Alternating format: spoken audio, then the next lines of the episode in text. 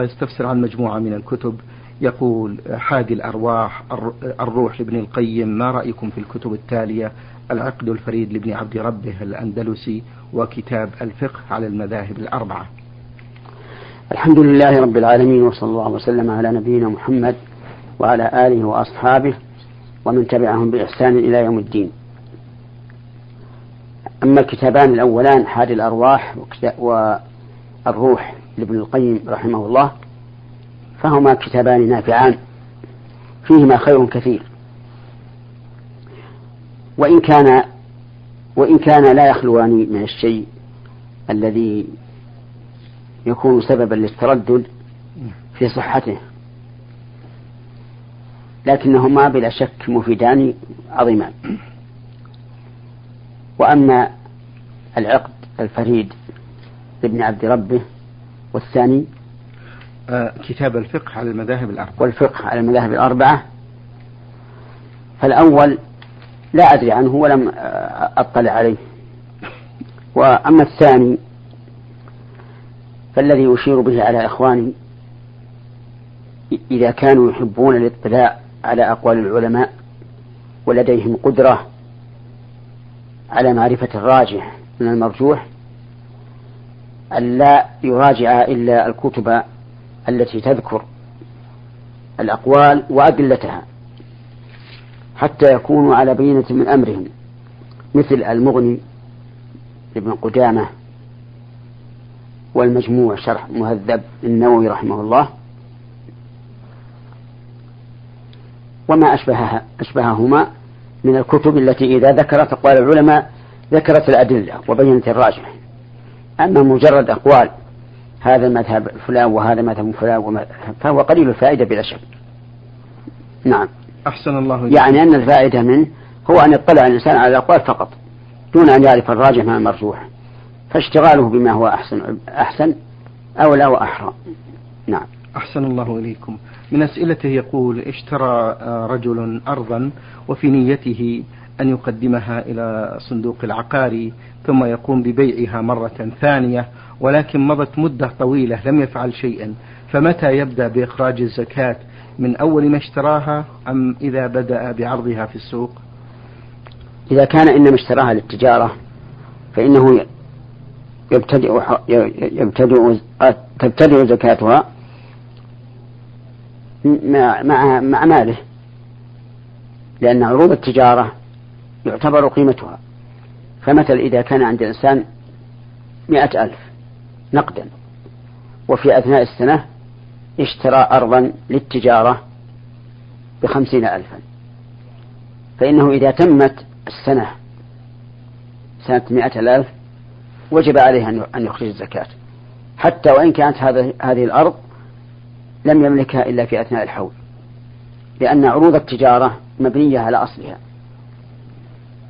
وهي القيمة. فنقول لهذا الأخ السائل إذا كنت من حين اشتريتها قد نويت عروض التجارة فزكها مع مالك سواء بنيتها أم لم تبنيها. أما إذا كنت لم تنوي التجارة بها وإنما نويت استثمارها إذا بنيتها من صندوق التنمية العقارية فهذه ليس فيها زكاة لأن ما يراد استثماره من العقار فالزكاة في في أجرته فقط. أحسن الله إليكم وبارك فيكم. إذا باع الرجل سلعة إلى أجل فما هي الطريقة الشرعية لتوثيق الدين؟ نعم. الطرق ثلاثة. الأول الرهن بأن يقول للمشتري أعطني رهنا فيعطيه رهن رهنا إما نفس السلعة التي باعها عليه وإما عقارا وإما سيارة. المهم أن يأخذ به رهنا فهذه توثقة إذا حل الدين ولم يوفي فللدائن أن يبيع الرهن ويستوفي حقه منه. الطريق الثاني الضمان ضمان ضمان المدين. بأن يأتي برجل ثقة غني. وفي ويقول هذا الرجل يضمنني بدين. فإذا حل الأجل أجل الدين فإن لصاحب الحق وهو الدائن أن يطالب الضامن بما ضمنه له. الطريق الثالث الكفالة وهي أن يكفل شخص المدين بإحضاره إلى الدائن حين حلول أجل الدين. والفرق بين الضمان والكفالة أن الضمان ضمان الدين وأما الكفالة فهي ضمان إحضار الكفيل فهي ضمان إحضار المكفول. فإذا أحضر الكافل المكفول برئ منه. نعم. أحسن الله إليكم. آه، مجموعة من الشباب يقولون في هذه الرسالة كنا محرمين وفي طريقنا إلى مكة شربنا الشاي والقهوة وكان في القهوة زعفران فهل يلزمنا شيء؟ إذا كان إذا إذا كان ذلك عن جهل منهم فإنه لا يلزمهم شيء. وإذا كان عندهم شك في هل هذا زعفران أو لا فلا لم يلزمهم شيء. وإن تيقنوا أنه أنه زعفران وقد علموا أن المحرم لا يجوز أن يشرب القهوة التي فيها الزعفران فإنه إن كانت الرائحة موجودة فقد أساءوا. وإن كانت غير موجودة وليس فيه إلا مجرد لون فلا حرج عليهم في هذا. ثم إنني بهذه المناسبة أود أن يعلم إخواننا المستمعون أن جميع محظورات الإحرام. إذا فعلها الإنسان ناسيا أو جاهلا أو مكرها فلا شيء عليه. لا إثم ولا فدية ولا جزاء. فلو أن أحدا قتل صيدا في الحرم أو بعد إحرامه وهو لا يدري أنه حرام أو يدري أن قتل الصيد حرام لكن لا يدري أن هذا الصيد مما يحرم صيده. فإنه لا شيء عليه. كذلك لو أن رجلا جامع زوجته قبل التحلل الأول يظن أنه لا بأس به فلا شيء عليه. وهذا ربما يقع في ليلة مزدلفة بعد الانصراف من عرفة. فإن بعض العوام يظنون أن معنى الحديث الحج عرفة أنه إذا وقف الإنسان بعرفة فقد انتهى حجه. وجاز له أن أن يمارس محظورات الإحرام فيجامع زوجته ليلة المزدلفة. ظنا منه بأن الحج انتهى فهذا ليس عليه شيء. لا فدية ولا قضاء. ودليل هذا قوله تبارك وتعالى ربنا لا تؤاخذنا إن نسينا وأخطأنا. فقال الله تعالى قد فعلت. وقوله تبارك وتعالى وليس, علي وليس عليكم جناح فيما أخطأتم به ولكن ما تعمدت قلوبكم. وقوله تبارك وتعالى في الصيد ومن قتله منكم متعمدا فجزاء مثل ما قتل من النعم. وفي الصيام قال النبي صلى الله عليه وعلى آله وسلم من نسي وهو صائم فأكل أو شرب فليتم صومه فإنما أطعمه الله وسقاه. وفي صحيح البخاري عن أسماء بنت أبي بكر رضي الله عنها عنهما أنها قالت أفطرنا ذات ذات يوم في أفطرنا في يوم غيم يعني في رمضان. ثم طلعت الشمس ولم يأمرهم النبي صلى الله عليه وعلى آله وسلم بالقضاء لأنهم كانوا جاهلين. وفي الصلاة تكلم معاوية بن الحكم رضي الله عنه جاهلا أن أن الكلام يبطل الصلاة. فلما انصرف من صلاته دعاه النبي صلى الله عليه وعلى آله وسلم وقال له إن هذه الصلاة لا يصلح فيها شيء من كلام الناس إنما هي التكبير وقراءة القرآن أو كما قال صلى الله عليه وسلم ولم يأمره بالإعادة. فهذه القاعدة العامة التي من الله بها على عباده تشمل كل المحرمات. كل المحرمات إذا فعلها الإنسان ناسيا أو جاهلا أو مكرها فليس عليه إثم وليس فيها فدية ولا كفارة. نعم. أحسن الله إليكم وبارك فيكم فضيلة الشيخ. هل هناك دعاء معين مأثور لمن ركبته الديون حتى تقضى عنه؟ لا أعلم في ذلك حديثا خاصا لكن الإنسان يدعو الله عز وجل فيقول اللهم اقض عني الدين وأغنني من الفقر ويلح على ربه سبحانه وتعالى فإن الله يحب الملحين في الدعاء. نعم. إذا مات المدين وهو لم يستطع سداد ما عليه من دين لأنه معسر هل يأثم؟ هذا ينبني على استدانته. إن كان أخذ أموال الناس يريد أداءها فإنه لا يأثم ويؤدي الله عنه. وإن كان أخذها يريد إتلافها. فقد قال النبي صلى الله عليه وعلى آله وسلم من أخذ أموال الناس يريد أداءها أدى الله عنه ومن أخذها يريد إتلافها أتلفه الله. ولذلك يجب على الإنسان إذا استدان شيئا أن ينوي الوفاء والأداء حتى ييسر الله له الأمر. حتى لو اشترى سلعة بثمن لم ينقده للبائع فإنه ينوي الأداء حتى ييسر الله له ذلك. نعم. جزاكم الله خيرا. آه، إبراهيم أبو حامد من الرياض يقول ما هي رسالة المسجد في المجتمع؟ حدثونا عن ذلك مأجورين. المسجد ليس له رسالة. المسجد جماد لا يرسل. نعم. لكن لو قال ما هي المصالح والمنافع التي تترتب على الدروس في المساجد وعلى الدروس والمواعظ بعد الصلوات وما أشبه ذلك لكان خيرا. أما رسالة المسجد فلم أسمع بها, أسمع بها إلا أخيرا. والذي ينبغي لنا أن نتبع ألفاظ السلف الصالح ما استطعنا. فأقول لا شك أن المسجد موضع الذكر والقراءة والصلاة وأن الناس ينتفع بعضهم ببعض في الحضور إلى المسجد من التآلف والمحبة ومعرفة أحوال إخوانهم في هذا الحي.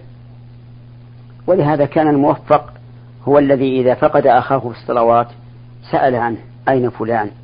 قد يكون مريضا يحتاج إلى عيادة وقد يكون معسرا مختبئا عن عن أهل الدين فيحتاج إلى مساعدة وما أشبه ذلك. والذي ينبغي لإمام المسجد أو غيره ممن يتكلم في موعظة الناس أن لا يمل لهم بالطول أي بطول الحديث أو بالتكرار مثل أن يعظهم كلما انتهت كلما انتهت الصلاة وعظهم فإن هذا يملهم ويسأمون من من المواعظ. بل يتحين الفرص فإن كانت الكلمة مجرد وعظ فلتكن حين توجد المناسبة. وإن كانت الكلمة دراسة علم يقرأ كتاب ثم يشرح ويبين الناس معناه فهذه تكون في إحدى الصلوات الخمس ويختار الصلاة المناسبة للناس. نعم. أحسن الله إليكم وبارك فيكم. آه يقول السائل إبراهيم هل في المسجد الحرام أوقات للنهي أو كل الأوقات تجوز الصلاة فيها تطوعا؟ المسجد الحرام كغيره من المساجد ومكة كغيرها من البلاد. أوقات النهي التي في البلاد الأخرى هي أوقات النهي التي في مكة ولا فرق. فكما أن الصلاة صلاة النافلة التي ليس لها سبب لا تجوز في أوقات النهي فكذلك لا تجوز في مكة ولا في المسجد الحرام. وأما التي لها سبب كتحية المسجد وركعتي الطواف وما أشبههما فهذا لا نهي عنه لا في مكة ولا في غيرها.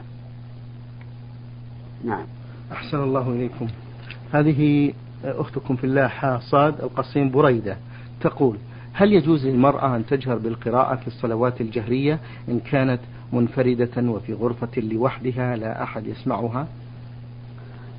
ينظر أيما أنشط وأخشع لها أن تسر بالقراءة أو تجهر. فإن كان الأخشع لها أن تسر أسرت؟ وإن كان الأنشط لها أن تجهر جهرت هذا إذا لم يكن حولها من يسمعها من غير محارمها من الرجال. وإلا فإنها تسر في قراءتها لأنه لا ينبغي للمرأة أن تجهر بصوتها عند الرجال.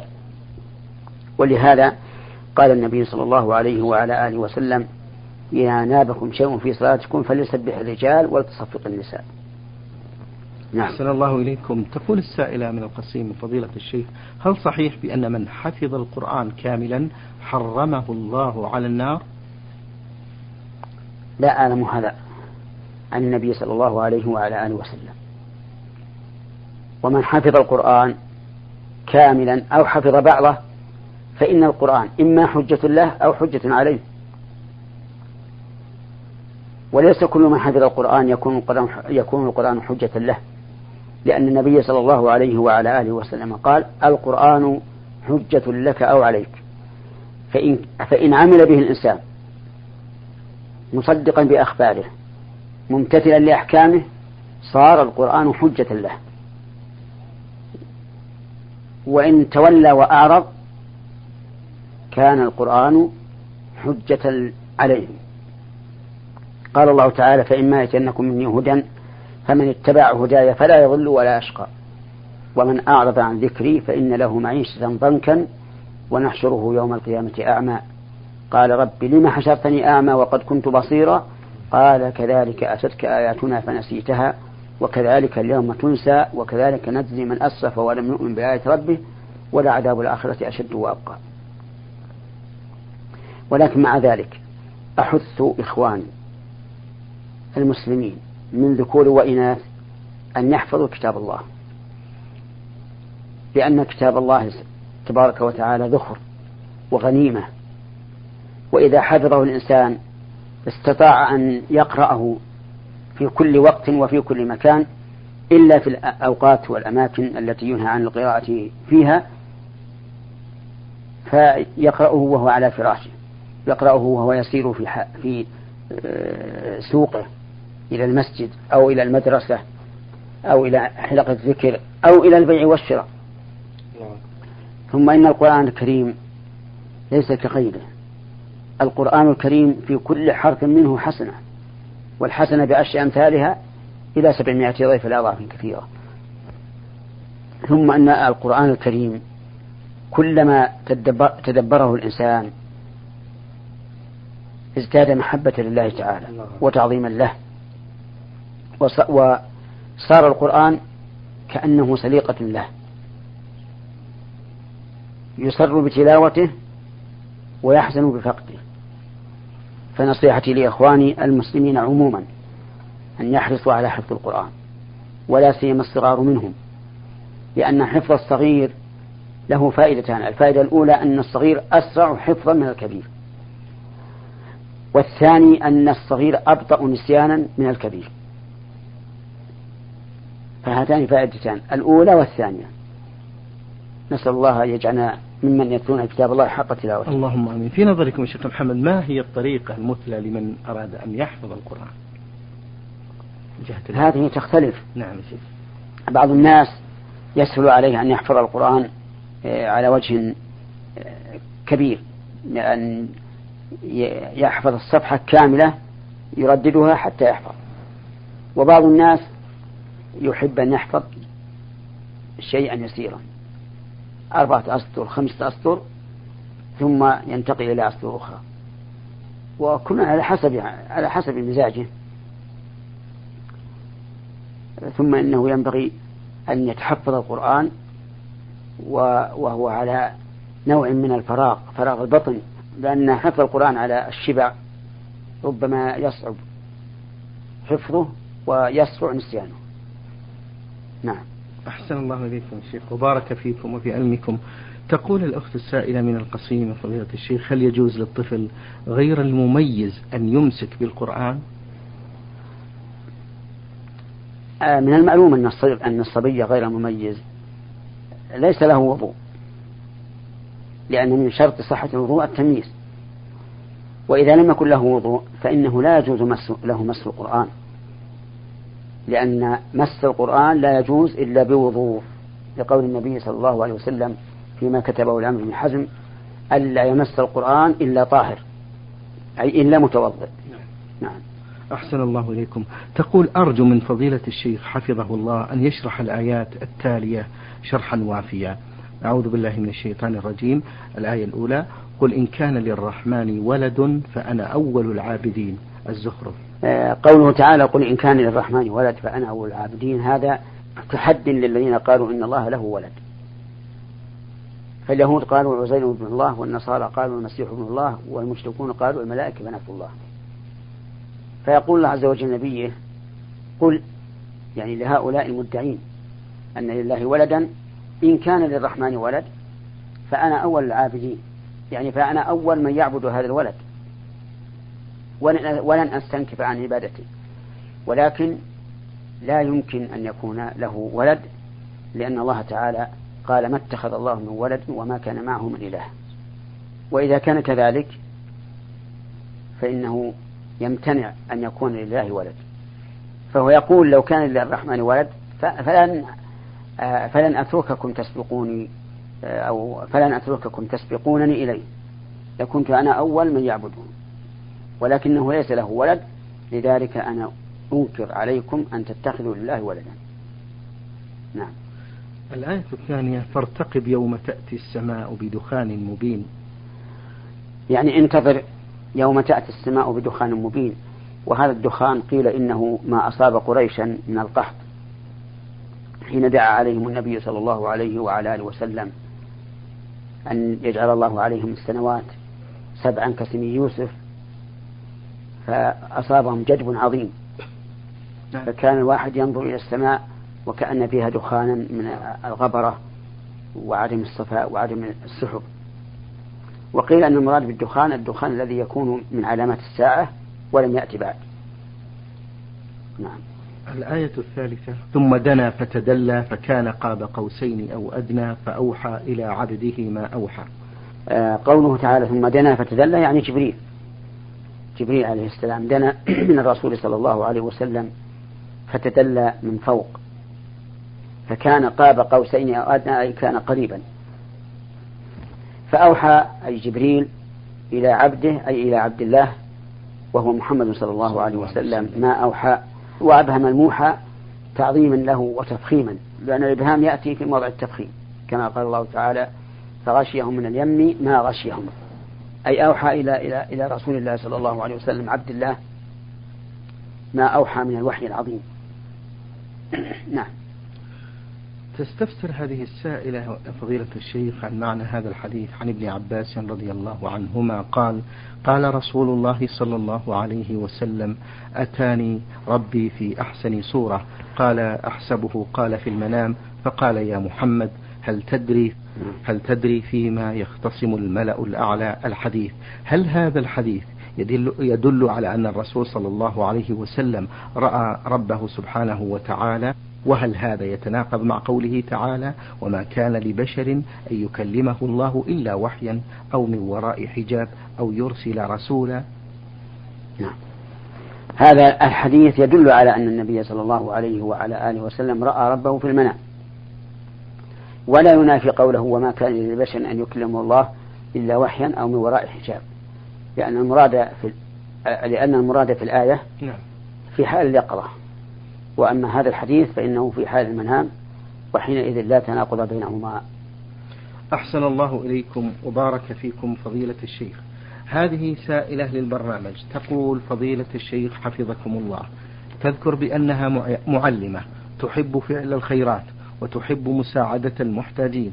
تقول عندما أريد أن أتصدق من مالي على ذوي أرحامي وصديقاتي المحتاجات تقف والدتي ضد هذه الأعمال بحجة أنني أبدد مالي فيما لا يفيد وأنني بحاجة إلى أن أدخر هذا المال فيما ينفعني فيما بعد. فهل لوالدتي الحق في التدخل في راتبي؟ وهل يصح أن أتصدق وأعطي دون أن أخبرها بذلك؟ أم ماذا أفعل يا فضيلة الشيخ؟ مأجورين. الوالدة ينبغي لها أن تشجع أولادها من ذكور وإناث على الصدقة إذا كانت لا تضر بهم لأن الصدقة خير والمعونة عليها خير. قال الله تبارك وتعالى وتعاونوا على البر والتقوى ولا تعاونوا على الإثم والعدوان. وإذا كانت الوالدة تغضب إذا تصدقت ابنتها بشيء من مالها أو أهدت إلى صديقاتها فلا حرج على البنت أن تتصدق وتهدي سرا لا تطلع عليه الوالدة لأن المال مالها ولها أن ولها أن تتصرف فيه كما شاءت في حدود ما أنزل الله عز وجل. لكن لا ينبغي للإنسان أن يتصدق بأكثر من ثلث المال. لأن أبا لبابة لما أراد أن يتصدق بماله شكرا لله تعالى على توبته.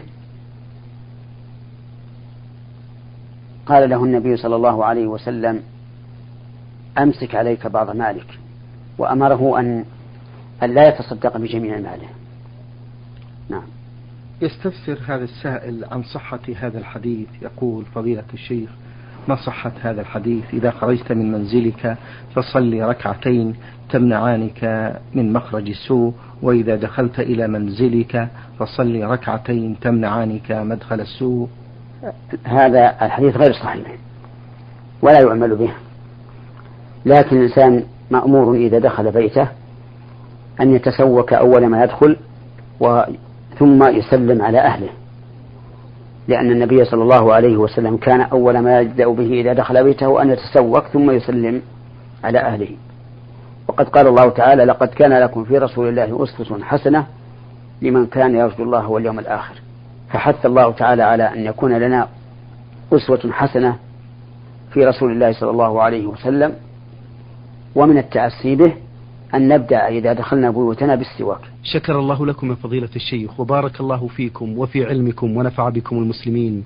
أيها الإخوة المستمعون الكرام أجاب على أسئلتكم فضيلة الشيخ محمد بن صالح بن عثيمين الأستاذ في كلية الشريعة وأصول الدين في القصيم وخطيب وإمام الجامع الكبير في مدينة عنيزة. شكر الله لفضيلته وشكرا لكم أنتم. وفي الختام تقبلوا تحيات زميلي مهندس الصوت سعد عبد العزيز خميس. والسلام عليكم ورحمة الله وبركاته. نور على الدرب. برنامج يومي يجيب فيه أصحاب الفضيلة العلماء على أسئلة المستمعين. البرنامج من تقديم وتنفيذ عبد الكريم بن صالح المقرن